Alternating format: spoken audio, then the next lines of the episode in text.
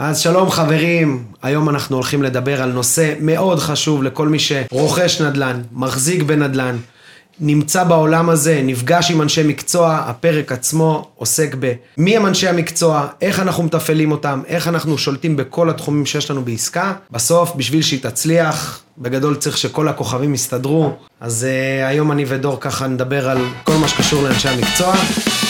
אתם מאזינים ל"על המסלול", התוכנית מבית קבוצת מסלולים שדוחפת אתכם לחופש כלכלי ודואגת שתישארו חכמים בנדל"ן ובפיננסים. אז אל תגידו שלא ידעתם. מתחילים. אז דור, מה קורה? מה המצב? וואלה, הכל מצוין, הכל עשר. אז על מה אנחנו מדברים היום? בגדול, תכלס, נתחיל מזה שיש הרבה אנשי מקצוע שאנחנו הולכים לפגוש בעסקת נדל"ן, הרבה תחומים, הרבה דברים צריכים שיסתדרו בשביל שהכל יעבוד טוב ושנגיע באמת לתוצאות. אמ, בואו נתחיל לדבר מי הבן אדם הראשון, מי הבן אדם הראשון שאנחנו פוגשים בעסקת נדל"ן. שמע, תלוי מה, מה קורה בפועל. בפועל מה שקורה שרוב האנשים שירצו לקנות בית, הרי זה עולם, עולם הנדל"ן, וזה גם כן איזה נקודה שאני רוצה להגיד לפני זה, מלאה במלא נותני שירות, ובתכלס אם אני מנסה לשים את עצמי רגע בנעליים של בן אדם שמנסה ל- ל- לדעת איך אני יודע שאנשים, בד... איך אני מפעיל את האנשים, כי הרי רוב האנשים, יש כאלה שהם תותחים, ידעו לדעת לבד מה הם צריכים לעשות, מה לפתיו וידעו להוביל אתכם, ויש כאלה שבתור הלקוח בקצה, אני, אני צריך לדעת מה לדרוש מעורך דין, מה לדרוש מהמתווך, מהיועץ משכנתאות וכל הדברים האלה. אז בתכלס, כשאני מסתכל על זה, הכי נכון צריך לפגוש קודם כל יועץ משכנתאות, בפועל פוגשים את המתווך, אבל אז שהבן אדם הראשון שצריך להיכנס בדלת של, של עסקת מקרקעין זה יועץ משכנתאות. יועץ משכנתאות, המטרה שלו בסוף בקצה יועץ משכנתאות פרטי אגב, כן? לא של בנק. אה, לדעתי לפחות, כן? הוא צריך להיכנס ראשון ולצאת אחרון אחרי שהעסקה נגמרת, זה, זה המהות שלי של יועץ משכנתאות. נכנסים ראשונים, יוצאים אחרונים. אה, וכשאני מסתכל על הדבר הזה, סיבה לזה שהוא צריך להיכנס ראשון, כי זה באמת צריך לנתח רגע את התקציב. רוב האנשים עכשיו מחליטים, בדרך כלל זה ככה, יושבים על הספה בבית, אומרים, בא לי לקנות בית. באיזה סכום? מיליון שקל. לא, כמה משכנתה? 700 אלף. למה? אה, אף אחד לא יודע כלום. קודם כל, כמה חדרים אני צריך? אני בא לי חמישה חדרים, איפה? בא לי גינה, בא לי גינה. מצוין. בא לי נוף ים.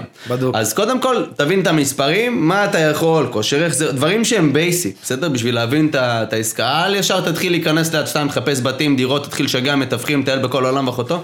תבין קודם כל את התקציב שלך. אה, אז זה בגדול האנשים שאנחנו פוגשים בדרך כלל בשלב הראשון, וזה לעומת זה, בדרך כלל פוגשים את המתווכים, תתחילו ביועץ משכנתאות, על אף שהוא נכנס, אמור להיכנס בשלב של המשכנתה, זה הבן אדם המרכזי שצריך לפגוש בהתחלה, לדעתי לפחות.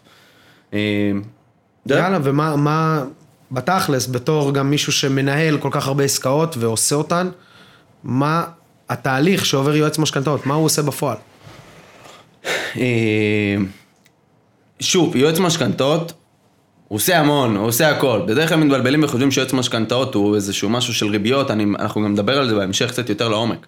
אבל יועץ משכנתאות בגדול צריך לתכלל את כל העסקה. הוא צריך להגיד לך מה אתה צריך, באיזה תהליך, באיזה שלב אתה צריך כל דבר, מתי השמאי נכנס, האם מומלץ שמות מוקדמת כן או לא, מתי עורך דין, מתי ה... מה לעשות עם המתווך ואיך למצוא את כל העסקאות האלה בדרך.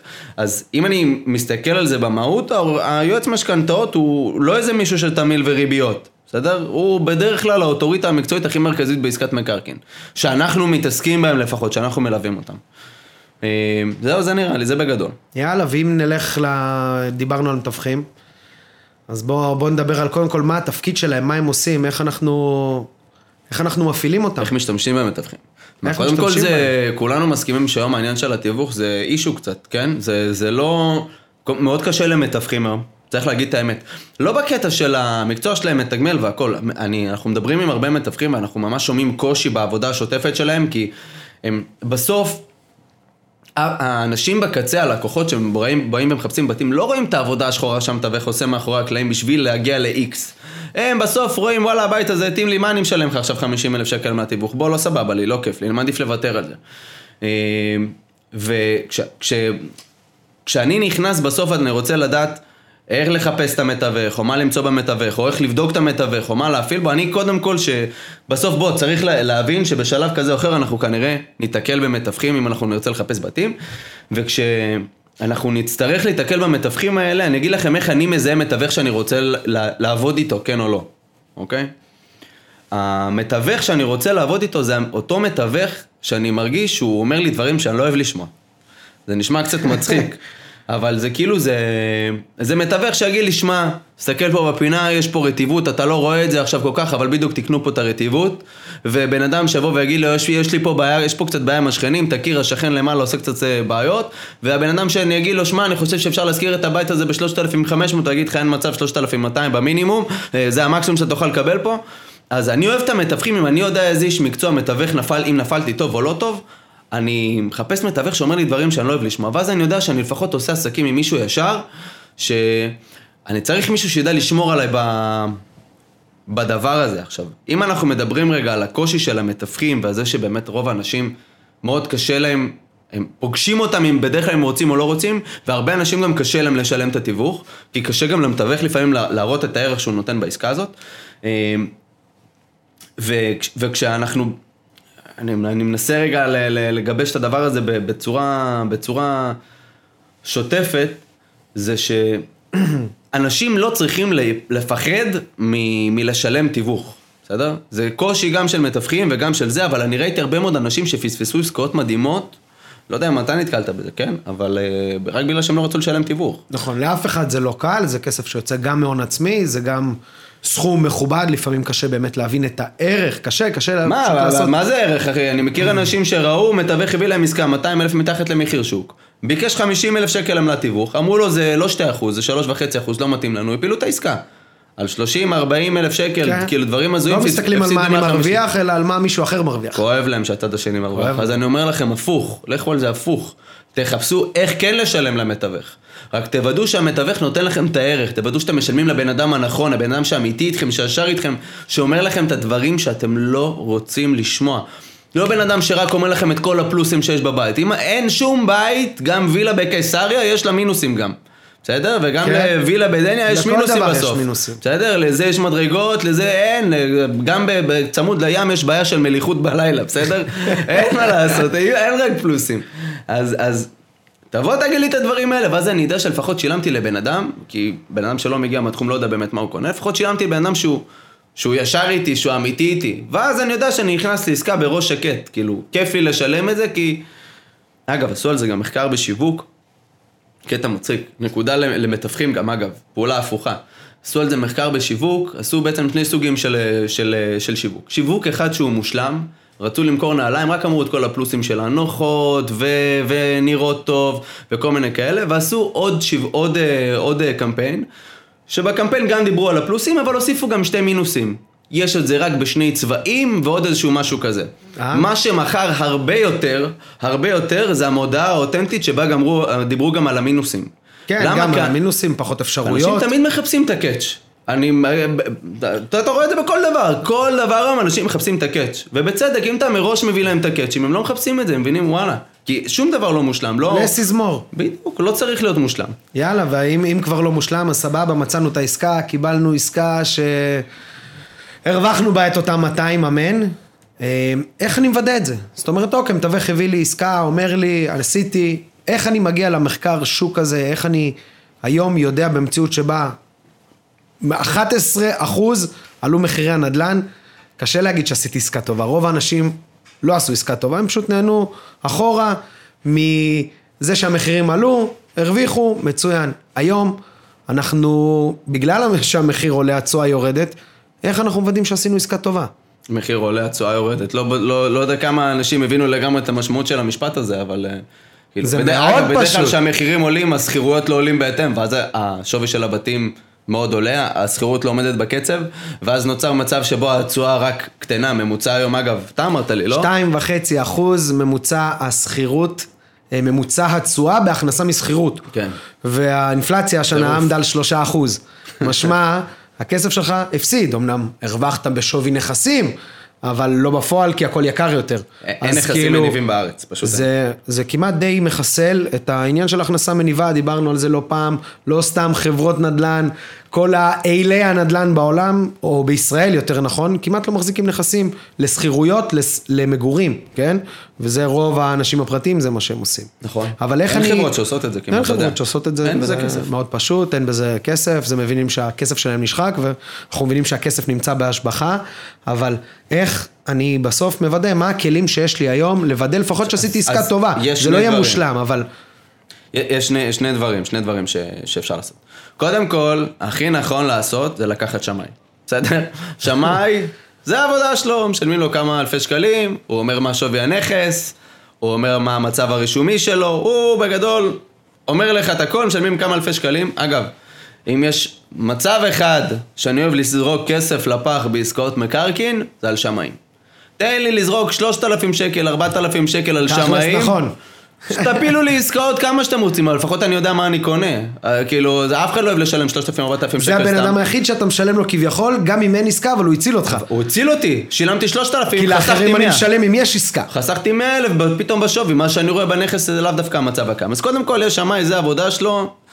אה, אה, אה, נדבר, אני מאמין, עוד שנייה גם על העניין של השמאים ומה החשיבות של שמאות מוקדמת. והדרך ה... מה היום הבסיס? אני לפני שאני הולך לראות נכס, אינטרנט. מה הכלים הבסיסיים? מה יש אינטרנט. באינטרנט היום? אנחנו יודעים שיש נסח טאבו על הכיפאק, יודעים מי שקצת רמה גבוהה יותר מוציא תסריט בית משותף, מוציא עוד 33 שקלים, מגיע לגם טיפה. מוציא נסח טאבו ב-99 שקל, לא, זה הוא מדלג על המודעה של ה-15 לא שקל. ללחוץ על מודעות מיותרות, תפסיקו כבר חבל. לשלם פי חמש במחיר, אז שים עליכם קופה. זה מאוד פשוט, אבל כן, בן אדם בא, הוציא את הנסח טאבו לפני שאני הולך לנכס, מוציא לעצמי את הנסח, רואה מי רשום, לצורך העניין ראיתי גם את הבניין, מבין פחות או יותר מה גודל הדירות בבניין, אמ, מזהה את הבעלים כמובן, אחרי זה רואה כמה מטר זה רשום. אחרי זה כמובן גם משווה את זה בארנונה, מי שאמרנו חכם יותר, משווה תסריט בית משותף, מבין גם איפה הבית נמצא פיזית, אם אני יודע למקם אותו אגב, על מפה. מתווך טוב עושה את זה מראש, אתה יודע שהוא מגייס נכס בבלעדיות, הוא כבר מוציא את הטאבו ותיק בית משותף, הכל, וכבר עושה את ההתאמות האלה. כלומר, הוא מגיע לפגישה, ברור. זה המינימום האולימפי, כאילו, לכאורה. כי הוא מבין את החשיבות שבסוף אני לא מעניין אותי שהבן אדם יתלהב מהעסקה, אלא מעניין אותי שתיסגר העסקה. לכולנו בסוף, אנחנו, לא בא לנו לעבור גם מלא נכסים, לחפש, מתווכים, לעבור אנשים, בעלי מקצוע.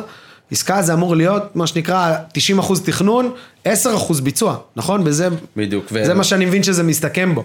ובסוף, שמע, אם, שוב, אם אני שוב פעם חוזר לנעליים של הבן אדם שלא מבין נדל"ן, ורוצה לדעת איך להפעיל את המתווך, בסוף אני כנראה אצטרך לשלם למתווך, ואני כנראה אצטרך לשלם לעורך דין, וכנראה לשמאי, וכנראה ליועץ משכנתאות, וכנראה שאני גם רוצה וצריך לעשות את זה, גם אם זה לא כל כך נעים לי לשלם לאנשים בדרך, אבל איך אני לפחות מוודא שוואלה, המתווך באמת הביא לי עסקה טובה. אז אם אני חוזר רגע לכלים הבסיסיים, אה, שמעתי שבסוף, ברמה הבין אישית, אני מאוד אוהב לשמוע מתווכים שאומרים לי דברים שאני לא אוהב לשמוע, שזה המתווכים שאני הכי מחזיק מהם ומייצר איתם קשר לאורך זמן בשיתופי פעולה. ובחלק השני זה העניין שאני באמת אני רוצה להביא, להביא עסקאות שהן מתחת למחיר שוק. עכשיו, כל המידע היום קיים באינטרנט, יש שני דרכים פשוטות, יש את מדלן ואתר רשות המיסים, אני יותר אוהב את אתר רשות המיסים, קצת יותר...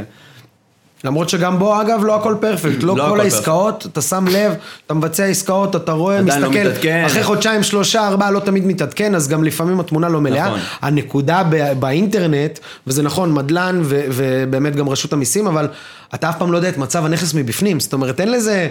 אה, גם תמונות של איך הנכס נראה מבפנים, ומצב הנכס אם הוא משופץ או הרוס, כי זה, הרבה אנשים יכולים להשוות תפוח ירוק לתפוח אדום במצב כזה. זה, אז, אז, אז הקטע הבסיסי הוא באמת ללכת לאינטרנט, תחפשו, תבינו את המחיר למטר, כלל הכי בסיסי שיכול להיות. תחפשו נכסים דומים, באותו רחוב, אותו אזור ממש מדויק, תנסו למצוא אותה קומה ואותו גודל ותשוו את המחיר שבו אתם קונים, בערך זה המחיר שהשכן שלכם קנה. אם הוא קנה את אותו נכס לפני חודשיים ב-200 אלף שקל פחות, כנראה שעשיתם לו עסקה, איי איי. כנראה, לא בטוח, כנראה. יכול להיות שכן, אבל כנראה. נכון? הרוס מול משופץ יכול להיות, אבל בדרך כלל הפערים הם לא... וגם הפוך, אם אתם 15%. חודשיים אחרי קונים בית ב-200 אלף נמוך יותר ממישהו שקנה עכשיו ב-200 אלף, אז עשיתם כנראה עסקה טובה. אז הדבר הבסיסי, המחיר למטר הזה, אגב, גם רוב המת... השמאים, צריך לשים דברים על השולחן. השמאים גם לא נותנים עכשיו איזושהי אה, משמעות מטורפת לאיכות השיפוץ בנכס. נכון. הם מסתכלים בדרך כלל, גם אם עכשיו שמתי, חצ... תסתכל על האזור שאני גר בו, נכון? אנחנו, אני גר בבית ענק וזה, ולא משנה כמה שיפוץ אני אשקיע בנכס, יש לו תקרת מחיר יש מאוד ברורה. תקרה מסוימת, זה לא. ששמאי עכשיו ידע לבוא נכון. ולהעריך לי, שמת 500 אלף שקל שיפוץ, קבל 500 אלף שקל העלאה בשווי. נכון, יכול להיות להפך. ויגיד, שמע, בשווי זה נותן 300. אז, אז יש לזה כל כך הרבה דברים, אבל המחיר למטר זה הכלל הבסיסי, כאילו, אחי, אל תיכנס, גם אם אתה קונה דירה למגורים, ואתה לכאורה עושה עסקה שהיא פחות כלכלית במהות שלה, ישר להיכנס לדירה למגורים, תמיד תחפש שולי רווח מסוימים בכניסה של העסקה, בקנייה, תקנה במחיר שהוא הוא קצת יותר טוב מהמחירים שיש היום בשוק. בטח שאם העסקה גם לוקחת זמן, כי היום אנחנו רואים מחודש לחודש, בגדול איך, איך מחיר של מקום מסוים גדל באלף שקל למטר, כי זה לקשרי טיפה ליותר, זה הרחוב היותר טוב, זה הכי מבוקש, אז זה פונה עם טיפה לים, ההוא טיפה פחות, אני יותר, אלף שקל למטר, אלף שקל למטר, וככה אתה מגיע למקום שבו עשר אלף שקל למטר הפכו ל-20 בחמש שנים. עזוב, הם כולם מתלהבים, הערך של הבית שלי עלה ב-300, 400 אלף. אבל כן, כולם. תמכור את הבית שלך עכשיו, תגיד לי מה אתה קונה. נכון. פעם מיליון שקל, אנחנו צוחקים על זה, היה שווה כסף. נכון. פעם היית אומר לי, אני זוכר שהיינו ילדים, היית אומר, וואלה, יש לו מיליון לו שקל. מיליון. מיליונר. מזה נולד מיליונר. מיליון שקל. עכשיו, אני לא מזלזל במיליון שקל, אבל בוא. כולנו מבינים שבמציאות שלו מיליון שקל, אתה רואה מה המשמעות של אינפלציה. תכלס שווה הרבה פחות כסף. בעוד 10-15 שנים מיליון שקל יהיה שווה ערך נכון. לכלום. זאת האמת. כן, זה כבר קרה אחורה, כן. זה- אנחנו מכירים אתה- מה זה שכסף מוחקים אותו כדי ש... כדי לפתוח שקל חדש. לגמרי. יאללה. אבל בסדר, מתווכים זה ככה. בסדר. אז איזה עוד אה, אנשי מקצוע יש לנו בדרך? אם אני חושב על זה, הבן אדם לצורך העניין מצאנו את העסקה, בהינתן ועכשיו צריך להתקדם ו- ו- ועשינו עסקה טובה, הבן אדם הבא שאנחנו נפגוש זה עורך דין. או-אה, עורכי דין, איזה... יש הרבה וצריך איזה לדעת עולם להבין. זה. זה. עזבו שעורכי דין זה עולם בפני כמה עצמו. עורכי דין לא למקרקעין, אני מכיר, שפשוט מתייחסים למקרקעין בזילות, הם לא עורכי דין למקרקעין, אבל מה אכפת להם לקבל עוד כמה אלפי שקלים? נכון. או עורך דין חבר של המשפחה כזה, אבל הוא חבר של המשפחה, אז הוא כבר יעשה לי את זה באהלן אהלן. למה, מה זה לרשום נסח טאבו? אז אם אני, אם אנחנו מדברים על זה, מה, בוא תסביר לי מה כבר עושה בדיוק העורך דין, איך אני מפעיל אותו, באיזה שלב הוא נכנס, מה האחריות שלו, מה אני צריך לצפות ממנו. דבר אליי. קודם כל ברמה הבסיסית העורך דין צריך ל, ל, להגן עליי ברמה החוזית, ברמה המשפטית, ולוודא את המצב הרישומי של הנכס. כלומר שאין בעיות, עיקולים, הערות אזהרה, דברים שאני לא יודע לזהות בנכס, להוציא תיק בית משותף, לוודא כל מיני דברים שמעבר. הוא עדיין לא ידע להגיד לעורכי דין, ויש עורכי דין שנופלים בזה, אם אפשר לרשום משכנתה על הנכס, או אי אפשר לרשום משכנתה על הנכס. אה, כלומר, זה שקיבלתי אישור למשכנתה לא אומר ש... והוא מתאים בסכום והכל, לא אומר שהבנק הסכים לתת משכנתה על אותו, על אותו נכס ספציפי, נכון. גם אם בטאבו רשום תקין, אוקיי? ויש עורכי דין שנופלים בזה ביג טיים, אז אגב, שימו מה, לב. יכול, מה יכולות להיות בעיות בדיוק בנושא הזה? אזורים אה, בעייתיים, חברות משכנות שפשטו רגל, יש את זה סיפורים עם אה, עולה חדש וכל מיני כאלה למטה בזה סוף. שיש אין סוף איזה, יש אזורים, סתם דוגמא, יש לקוחות שיכולים לקבל משכנתה רק בבנק אחד. סתם דוגמא, בנק מזרחי. והוא רוצה ספציפית לקנות בשכונה, שבמקרה רק בשכונה הזאת בנק מזרחי החליט לא לתת משכנתאות. עכשיו העורך דין לכאורה מסתכל, טאבו תקין, הלקוח מקבל אישור, הכל סבבה, עושים השוואה בין השתיים, אין, לא תופס, העסקה לא, לא תואמת. אז העורך דין יכול לבדוק ברמה הרישומית עד מצב מסוים, הוא גם לא יודע להגיד את השווי, אז שם באמת מכניסים את השמיים. זה לגבי מה ש... שאני מסתכל בעורך דין. עכשיו, אם אני יכול לקחת עוד איזושהי אה, נקודה מסוימת לגבי העריכת דין, וזה נגיד הבסיק, לא יודע אם נתקלת בזה עם עורך דין שמייצג את שני, ה... שני הצדדים, אתה מכיר את ה... בדרך כלל זה קורה בשביל לחסוך. לחסוך. בדרך כלל קורה מישהו רוצה, תעזוב בוא נהיה אצל אותו עורך דין, נשלם במקום 100% אני 100% אתה לשניים, אתה תשלם 75% לא, אני 75, הוא ירוויח טיפה יותר, יעבוד טיפה יותר קשה, אבל... אה, בדרך כלל זה. כולה איזה אלף שקל אתה חוסך פה, כן? אפילו לא. לא משנה, גם חסכת 10. שמע, אז, אז אני חייב... לה- החיסכון זה לא... תקשיב, לא, לא, הדבר הזה נגיד לא מקבל מספיק במה, במודעות של האנשים. העניין הזה של עורך דין שאף פעם לא מייצג את שני הצדדים אלא רק שומר עליך, אני... דק- האמת היה לי סיפור בדיוק לפני חודש, חודשיים. לא, לא, לא נגיד בדיוק את זה, אבל לקוחה שנתקלה לסיטואציה שבה היא חתמה על חוזה רכישה מול בן אדם עם עורך דין של שני הצדדים. המתווך הצמיד להם את אותו עורך דין, והוא ייצג בעצם את שני הצדדים. העסקה התעכבה ברמות הזויות, האמת הרבה בגלל המוכר גם, כן? הוא היה צריך לספק מסמכים על אותו הנכס, זה היה מחברה שפשטה רגל, קיצור, בלאגן מטורף. וואה. לקח מלא מלא מלא זמן.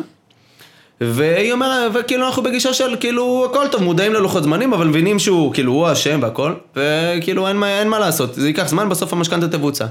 מגיעים ליום שבו הכסף של המשכנתה אמור לעבור, לא מי שמבין משכנתה מבין את המשמעות של זה.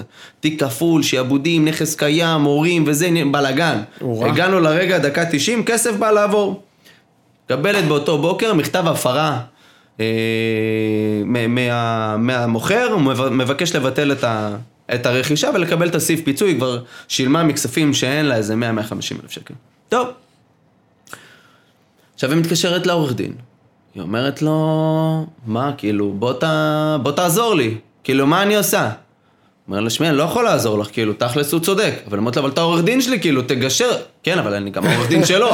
אז, ואם... ואם אוקיי. נלך לבית ואם משפט? נלך לבית משפט, אז בצד של מי אתה? שלו, או שלי, או כאילו... עכשיו, אנשים שנכנסים לעסקאות, בדרך כלל, אנשים כולם יודעים איך להתחתן, אף אחד לא יודע איך להתגרש.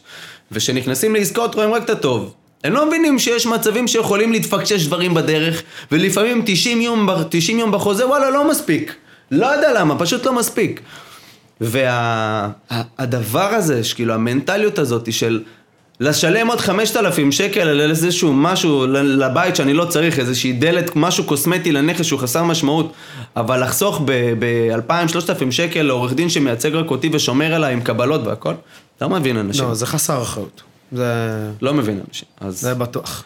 אז אם, אז אם חזרנו לאל ת- לאיך לתפעל, אז כל- אז גם מה אל תעשה. אל תיקח עורך דין של שני הצדדים, קח מישהו שרק שומר עליך עם ניסיון במקרקעין שיודע מה הוא עושה.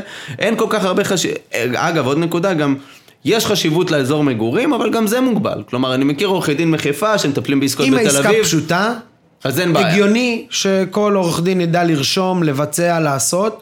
אם זו עסקה אם זה מורכבת, התיישבות ציונית, משהו דברים, שהוא עניינים. יוניק, זה חייב, אנשים שמתמחים, מסכים. לא כל אחד יכול לפתור כל בעיה צריך הזה, באזור הזה. בזמן יעיל. בדיוק.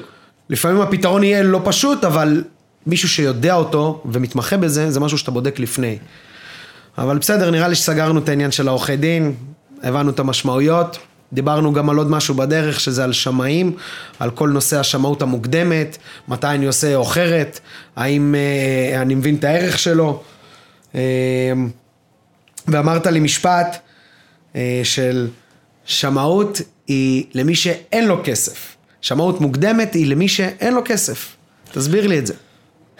אני אגיד לך פשוט מה, מה הגישה שלי. הרי יש שני סוגים של שמאויות, אוקיי? יש, שם, יש הרבה סוגים של שמאויות, יש תקן 22 וזה לא נכנס לזה, אבל שמאות פשוטה של בן אדם שרוצה לקנות בית, יש לו בעצם שני מצבים שבהם הוא יכול לעשות שמאות. שמאות לפני שהוא חותם על חוזה, ושמאות אחרי שהוא חותם על חוזה. בדרך כלל, הש... נגיד לך ברמה הכי פשוטה לבן אדם מן היישוב מה זה אומר, שמאות לפני חוזה אני משלם נגיד 3,000-4,000 שקל, שמאות אחרי חוזה אני משלם 1,000 שקל. רוב האנשים אומרים, וואלה, לא בא לי לשלם לי עוד כמה אלפי שקלים, אני אעשה הרבה אחרי. חוזה. נכון, יש לי הרבה הוצאות בדרך, קונים בית, מובן. אממה, אם בן אדם חתם על חוזה רכישה זה מסמך מחייב. גם אם הער- מגיע השמאי ואומר הבית שקנית שווה חצי במחיר, אין לך מה לעשות, תתפוצץ. עכשיו, כשמגיע משכנתה לתמונה ושיש אנשים ש... שמגייסים כל שקל בשביל לקנות בית, סטייה קטנה של 10% במחיר של הבית יכולה למוטט משפחה. עכשיו, יכול להיות שבמכירה אתה תקבל את הכסף הזה או מה שזה לא יהיה, אבל הבנק לא מוכן לממן את הדבר הזה. אמ, ושמה, והגישה היא אומרת, אנשים אומרים, שמע, אין לי כסף, אני אעשה שמאות אחרי החוזה, כי זה אלף שקל לעומת ארבעת אלפים, אני אומר, לא הפוך. מבין את הערך. אם אתה עשיר, תעשה שמאות אחרי חוזה. למה? לא אכפת לך. מה אכפת לך? בית יהיה שווה חצי פחות, לא מעניין אותך, יש נכון? יש לך את. כל הכסף, אני לא אממן. מעון עצמי, לא צריך את הבנק, נכון? מה אכפת לך? נכון. אבל אם אין לך כסף, דווקא אם אין לך את הכמה אלפים הנוספים, אין לך מקום לטעויות במחיר של הבית. אתה חייב לעשות לפני חוזה רכישה. ואם אמרתי מקודם, ואם העסקה תיפול בגלל זה, אז כפרה על 4,000 שקל האלה. זה לא בדוק, מעניין. זה- זה הציל אותך זה מלהפסיד הציל 100. אותך, בדיוק. ואתה יודע, לפעמים גם, השם, בשמאות מוקדמת, צריך, זה גם פסיכולוגיה קצת, כן? אבל קודם כל שמאות מוקדמת בגלל שהמחיר קצת יותר מפנה גם לשמאים זה היה טבע פסיכולוגיה הוא יותר, יותר, אה, יותר בא לקראתך גם במחיר של הבית. נשמע מצחיק קצת אבל כאילו וואו זאת האמת זאת טבעיות. בא לו יותר מפרגן כי וואלה שמאות מוקדמת זה, זה יותר אה, כסף יותר מתגמל מכמה מאות שקלים אז זה יותר עבודה יותר סבבה. אז הוא גם בדרך כלל קצת יותר, הוא לא ירמה, לא ישקר, יש לו את האחריות המקצועית שלו, אבל הוא, הוא, הוא, הוא ירכך במקומות שאפשר לרכך, והוא, והוא, יג, והוא ידחוף קדימה במקומות מסוימים, הוא יהיה יותר שירותי, הוא יקל עליך בתהליך, הוא יאסוף בשבילך מסמכים, כלומר, יש לזה הרבה משמעויות. אנשים יכולים לקנות רכב סוזוקי ב-30 אלף שקל, ולא לוותר על בדיקה בחיים, כי בטעות לא יפלו על חתול בשק, אבל לשים על אה, בית 3 מיליון שקל, לא כואב לשים זה 3,000 בקלות. שקל שמאות. ברור. אני לא מצליח להבין את ה- את הנקודה הזאת. אז ההמלצה האישית שלי, שמאי, בסוף, הוא אגב, שמאי גם לא צריך להגיד לכם אם העסקה שאתם עושים היא עסקה טובה או לא. אוקיי? אני אגיד משהו שהוא כאילו... לא, שמרנים, אה, שמאים בשמות שלהם הם גם שמרנים מאוד. נכון. ולפעמים הם לא חושבים כמו יזמים, או כמו אנשי עסקים. של מה אפשר לעשות מה. אפשר לעשות? הם לא, הם לא אנשי vision, הם לא אנשי חזון, אלא אם כן אתה מבקש אנשי מהם... לעשות- עבר הם אנשי. עבר והווה. והם לא יודעים להגיד לך בדרך כלל אם העסקה טובה או לא טובה, הם ייתנו חוות דעת, אבל הגישה, הם, הם כמו רואי חשבון, הם נבנו להיות שמרנים, נכון. כמו הם בנקאים. נבנו לשמור על המערכת. בדיוק, בדיוק. ושמאי הוא... הוא קודם כל הוא יודע לשמור עליך ברמה בסיסית שהשווי של מה שאתה קונה הוא תקין, אבל אם יש לך ראש יזמי או יצירתי או שאתה רואה פה משהו שהשמאי לא רואה, הכל טוב. זה לא אומר שעכשיו השמאי זה מילה משמיים והכל בסדר. ברור. בסדר? זה, אם אתה רואה פה בית שאתה יכול לעשות ממנו איקס משהו ואתה רואה פה וילת אירוח שאתה יכול לעשות בסוף, אז מה אכפת לך אם השמאי נתן 300 אלף שקל פחות? זה עדיין שווה לך כמה מאות אלפי שקלים בעתיד, אז הכל טוב. מעולה. אה, אז זה לגבי שמאי, זה איך להפעיל את השמאי, ואם אני בתחילת הדרך, אם אני לקוח מן המניין, לא מוותר על שמאות מוקדמת. בטח לא כשאני צריך מקסימום מימון. גם היום אני משלם לשמאי מוקדמת, שמאיות מוקדמת, אין לי מונופול על החוכמה, אני חי את השוק, אני יודע פה כל אבן, אני עדיין אעשה שמאות מוקדמת. לפעמים יש הפתעות בתסריטים, הבית הזה, לא הבית שלי. פתאום לא ו- נרשם, פתאום משהו סגרו, לא יודע, פתאום אני צריך עשו. להתעסק בזה, עזוב אותי, תן לי להגיע לבנקים עם השמאות כבר וזהו. אגב, וגם תופסת לבנקים, כאילו, זה גם חוסך לי, אני לא צריך אחר כך עוד שמאות. זה לוקח מראש שמאי שעובד עם בנקים, אחר כך רק עושה הסבה, ונגמר, חסך לי גם עוד משהו בדרך, כי גם ככה זה תהליך של איזה שבועיים שמאות, אז כבר עדיף לסיים עם זה מוקדם. טוב, אז עכשיו אני רוצה שנדבר על ייעוץ משכנתאות, זה תחום שאנחנו עובדים בו, חיים אותו כבר שבע שנים בערך, מה שנקרא, ראינו לא מעט, אבל היום, איך אתה, איך אני, הבן אדם מן המניין, יודע שפגשתי יועץ משכנתאות, שבאמת ייתן לי את הערך שאני צריך, לא תמיד הערך שאני רואה, אבל מה הערך שאני צריך, ותסביר לי. אני, אני, אני אגיד לך איפה, אני, יכול להגיד על השלילה דווקא. יכול להגיד לך איפה אתה תדע שאתה אה, מפספס עם היועץ משכנתאות שלך. אם אתה מדבר עם יועץ משכנתאות וכל השיח שלך הוא על איזה ריביות טובות אני... אתה קונה עכשיו בית וכל השיח שלך הוא על איזה ריביות טובות אני יודע להביא לך בתור יועץ משכנתאות וכמה אני אחסוך לך את העבודה או, או, או כמה אני אחסוך לך כסף או על איזה תמהיל משכנתה טוב אני אומר לך אתה מפספס ביועץ משכנתאות שלך ביג טיים. יועץ משכנתאות, החלק הקל ליועץ משכנתאות או לחברת ייעוץ משכנתאות, החלק הקל זה לדאוג למשכנתה שהיא מצוינת בריביות נמוכות, זה החלק הקל. החלק הקשה זה לאפיין את העסקה. יועץ משכנתאות טוב חייב להבין בנדל"ן. הרי אנחנו הגענו היום מהעולם של הייעוץ משכנתאות, נכון? אנחנו עושים היום גם יזמות ואנחנו רוכשים מגרשים ובונים, ואנחנו עושים היום הרבה פרויקטים שהם... והיום בנינו את כל קבוצת מסלולים, אנחנו עושים הרבה דברים שהכל התחיל מייעוץ משכנתאות. תבין כמה המקום הזה יושב בדיוק על התפר של בנקים, מימון, כסף, לנדל"ן, שטח, נכסים, שמאים, עורכי... כאילו זה בדיוק התפר משכנתה. והסתכלות גם על גם טווח המשכנתה ארוך בנויה ומהסיכונים ככה, יש לך. בהתחלה את הריביות, אתה מיל את הכסף, ואז יש לך את הביטחונות, זה עורכי דין, שמאים. כאילו המשכנתה בנויה, כאילו עסקת משכנתה, יש בה את כל רבדי הנדל"ן. נכון. ויועץ משכנתאות טוב, הוא, הוא שולט בביטחונות של העסקה. הוא ידע לדבר איתך מראש על מה המצב הרישומי של הנכס, מה המשמעות של הביטחונות, יספר לך את התהליך קדימה. אה, ואנחנו, יש לנו מכללה שמכשירה יועצי משכנתאות, אני יודע בדיוק, יש לנו יועצים כאלה בתחילת הדרך, שאנחנו כל הזמן משנים לשנות להם את השיח עם הלקוח על איזה ריביות טובות יש לנו ואיזה... זה לא מעניין, זה גם יועצים שלומדים אצלנו וגם יועצים שאנחנו שומעים את המימיקות האלה ממקומות שהם לומדים במקומות אחרים. על הריבית, וכך קלץ, ופחות זה, ומדד זה מסוכן, ותקטין את המשכנתה בשביל, בגלל מדרגת מימון. כל מיני דברים שאני אומר, אלוהים ישמור, אבל תדבר עם בן אדם על המהות. יש לו מיליון שקל, הוא רוצה לקנות בית באחד וחצי מיליון שקל. למה לא לקחת 500 אלף שקל משכנתה? הוא בן 28, הוא בן 30, למה הוא לא לוקח מיליון שקל משכנתה? הוא עובד במקום טוב, למה הוא לא לוקח 500 אלף שקל מתוך ההון שלו ושם את זה בהשקעות? וואו, זה למה נושא- הוא... לא מעניין אותי ה-0.2 במדרגת ריבית, זה לא מעניין, זה שטויות. וכל הזמן להקטין את המשכנתה, להקטין ולסיים מהר. עוד, אני פותח, כן, אבל עוד נגיד טעות שאני פוגש של יועצי משכנתאות בתחילת הדרך, אני יודע את זה כי גם אני הייתי כזה וגם אני הייתי דוחף אנשים למקומות האלה. ובדיעבד אני אומר לך שזה טעות. אה, הרי ברור שכשאני מעלה החזר חודשי, אני מחזיר פחות כסף לבנק. נכון. וברור שכשאני לוקח פחות משכנתה, אני מחזיר פחות ריבית לבנק. נכון. אבל אני מכיר משפחות שנחנקו בגלל שהם שילמו החזר חודשי גבוה מדי בשלב שוואלה לא היה להם ילדים והם אמרו וואלה אני בלי ילדים אני אסיים את זה מהר מהר מהר אבל הם נחנקים והם לא מנתחים דקה קדימה ואותו דבר גם הפוך לא לא לא יש לי את הכסף בצד מה אכפת לך לקחת עוד 200 אלף שקל משכנתה? אם אתה לא תצטרך תחזיר אבל אתה קונה דירה מקבלן אתה יודע כמה הוצאות יש בדירה מקבלן? זה כמו בנייה עצמית יש לך 100 אלף שקל קל על הבית מזגנים וריהוט והתאמות ומטבח ושינויי דיירים ומדדים ו... מה זה, אנשים לא לוקחים את זה בחשבון. מסכים, אבל המדדים עולים קצת. אגב, מה היית עושה אם המדד עולה? מה אני הייתי עושה?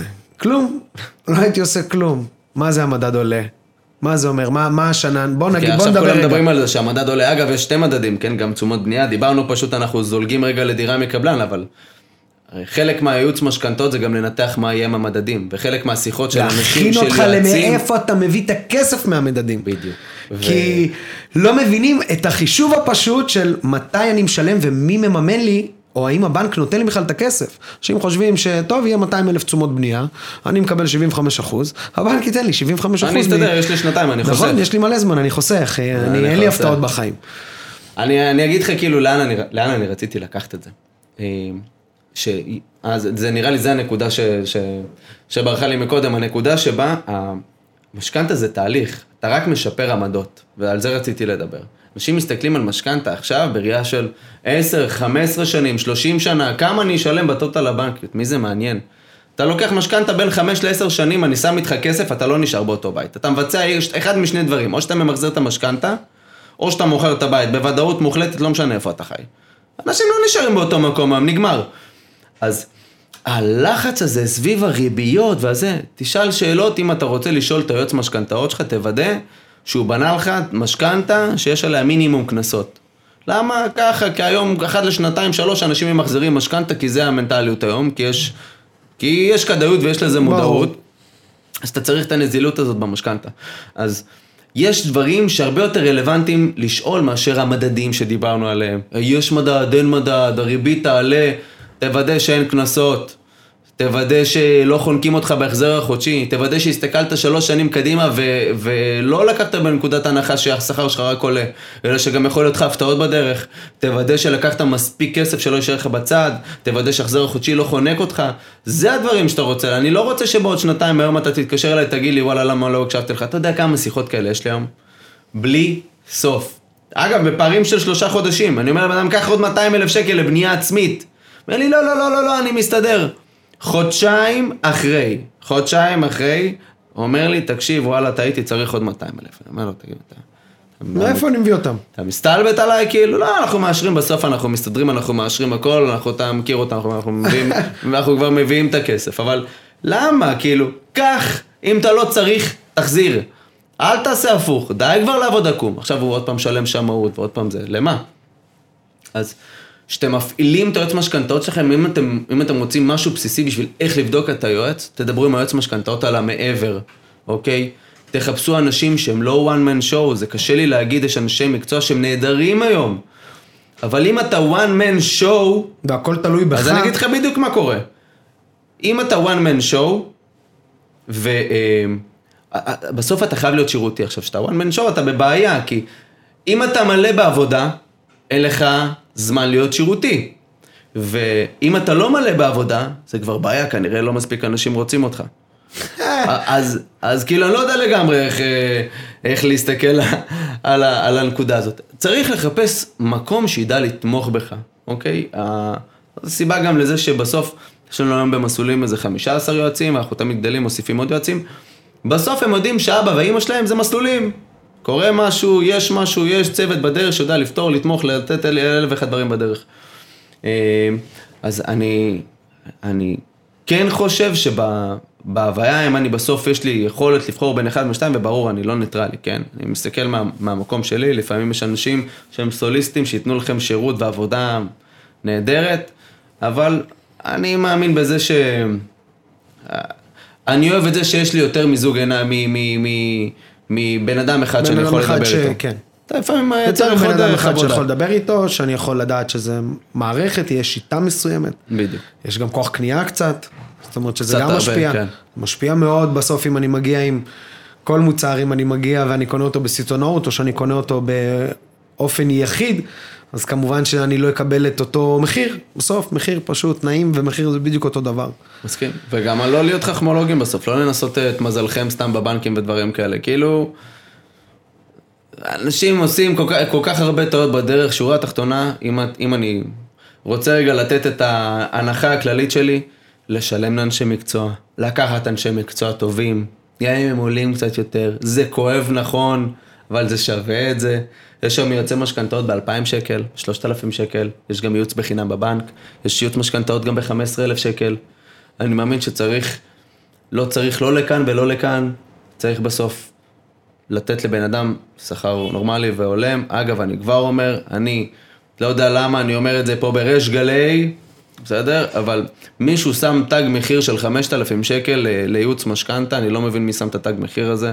אנחנו עובדים במחירים שהם גם גבוהים מזה. אנחנו צריכים בסוף לתת שירות.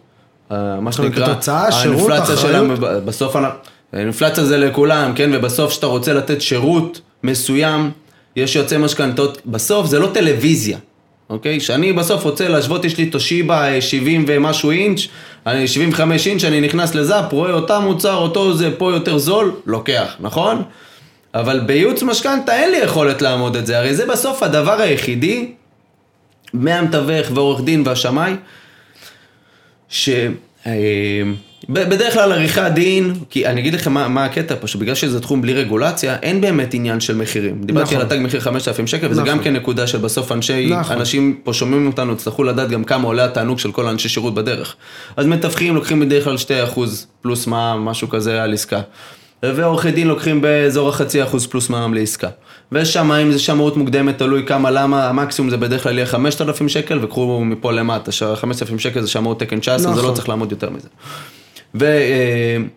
ויועצי משכנתאות, זה בסוף, אתה, אתם בסוף קונים בן אדם, אתם לא יכולים להשוות, זה שבן אדם שם לעצמו טייטל יועץ משכנתאות, בן אדם שני שם לעצמו טייטל יועץ משכנתאות, זה, לא, זה בהכרח לא אותו מוצר, לא אותה משכנתה, לא אותו שירות, לא אותו שום דבר. עכשיו באותה יכול להיות, תוצאה, נכון. יכול להיות שיהיה לכם פוקס מהשמיים והבן אדם שעובד בשלושת אלפים שקל יהיה יותר יקר מהבן אדם שיש לו קבלות ושלוש מאות ממליצים בפייסבוק, אבל כנראה שלא.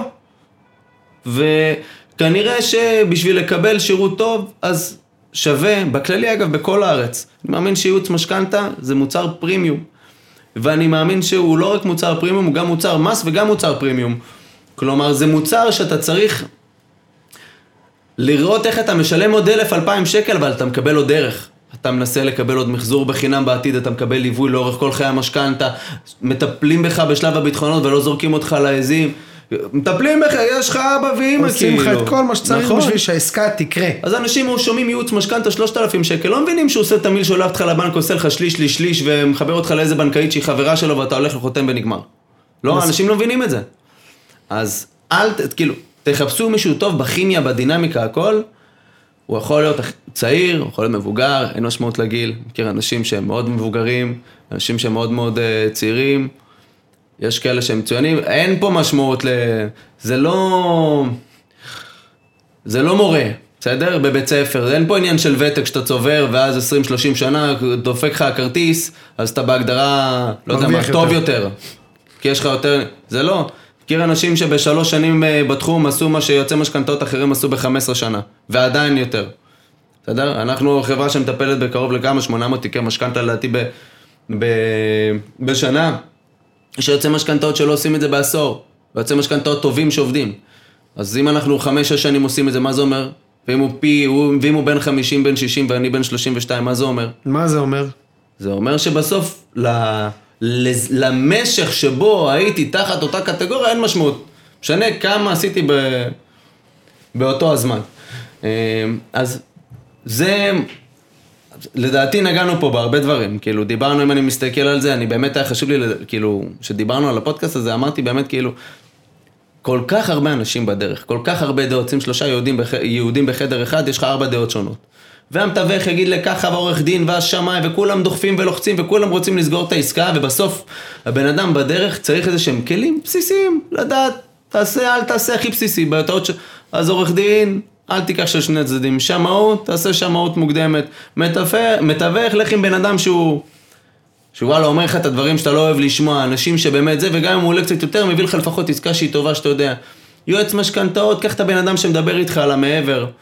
זה הדברים שאם אני אומר, אם אתה תסמן על זה וי, אתה תראה ששאר הדברים יסתדרו לך perfect. כי עסקה לא תהיה perfect, אמרת את זה בתחילת ה... תחילת הפודקאסט, לפעמים צריך בעסקת מקרקעין שכל הכוכבים בשמיים יסתדרו בשורה בשביל. שהעסקה תצא.